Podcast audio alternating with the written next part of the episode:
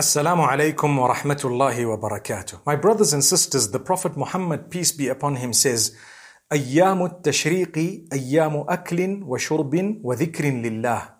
The days of tashriq are the days of eating and drinking and the remembrance of Allah. Now, if you take a look at that, what are the days of tashriq? They are the three days after the day of Eid. So you have the day of Arafah, then you have the day of Eid, then you have the three days of Tashriq. Now, during those three days, you must remember to eat and drink and thank Allah. Be thankful, be grateful, remember Allah often and constantly declare, declare the praise of Allah. You and I know that fasting is very, very rewarding, but it is prohibited to fast on the days of Eid. On the days of Eid, you're not allowed to fast. And you should not be fasting in the season here known as the days of Tashriq because the Prophet Muhammad, peace be upon him, says they are the days of eating and drinking and the remembrance of Allah. So there goes. You want to know when to fast? Well, you can fast the day of Arafah if you're not in Hajj. If you're in Hajj, you're not supposed to be fasting. It's not a sunnah. But if you're out of the Hajj, you get a massive reward for it. The day of Eid, haram to fast. You must eat. You must drink. You must thank Allah. Islam does not give importance to food and drink, if you notice. There is never a time when Allah asks you to indulge in food and drink.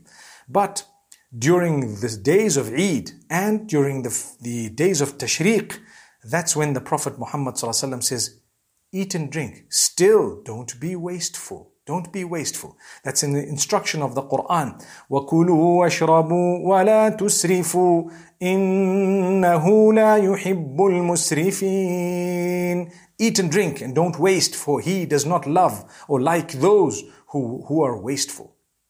So we will eat and we will drink. The day of Arafah is the best day of the entire year. On that day, what should you be doing? You need to know it's the day, according to the hadith in Sahih Muslim, that Allah frees the maximum number, the most people from hellfire. So He writes names of people who are free from hellfire because of some good that they did. So do good throughout the season. You know, in the nights, the nights of Ramadan, there are a lot of people who are freed from hellfire. But during the day, the day, this is the day, the day of Arafah, subhanallah the ninth of Dhul Hijjah. So, subhanallah, we must ask Allah to free us from hellfire. And in order to achieve that, we must be from those who've changed our lives, who sought forgiveness, who've promised Allah that we're not going to repeat the bad that we've been doing all along and inshallah we will find by the will of Allah subhanahu wa ta'ala we will definitely be achieving a lot you'll feel the change you'll feel the difference and in order to know whether Allah has actually accepted your tawbah or your repentance you need to feel a slight change within you. And then you know wow I've changed.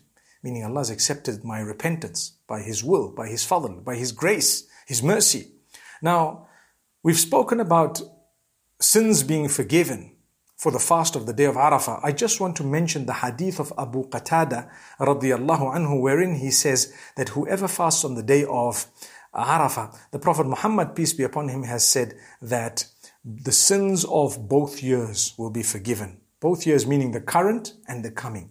But that's speaking about minor sins. As for major sins, they require specific tawbah, specific repentance. So someone's committed a major sin, Allah will forgive it on condition that you seek forgiveness specifically for the sin that you've committed.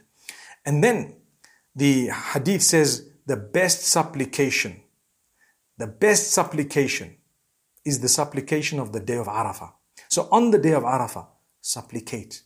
Now, there is a dispute amongst the scholars as to should we be with those who are in Arafah or should we be uh, you know, following the ninth of Dhul Hijjah. The vast majority say follow the ninth of Dhul Hijjah because if you were to sight the moon before the people in Arafah, it would be your day of Eid when it is their day of Arafah, and that would confuse things completely.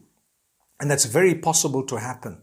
And it has happened in the past, although a long time back. But in order to prevent all of that, when it is your ninth of Dhul Hijjah, it is the day of Arafah. Sometimes it might be your day of Eid when they're still having Arafah. In that case, it's haram to fast while they're in Arafah because it's your Eid and they did not see the moon. For now, they, they happen to be seeing the moon mostly before the rest of the world. Things have happened differently in the past, may happen differently in the future. So, although there is an opinion, let's not fight about it, whichever opinion you follow. I've just mentioned what opinion I follow, but at the same time, those days are blessed days. Don't involve in fighting and dispute. That's the last thing you should do. Just praise Allah. Thank Allah. Congratulate people upon the beautiful season. May Allah bless every one of us and grant us goodness. I pray that Allah grant us supplications that are accepted and may Allah eradicate for us this coronavirus that has spread across the globe. May Allah protect us, give us cure and have mercy on those who've passed on. أقول قولي هذا وصلى الله وسلم على نبينا محمد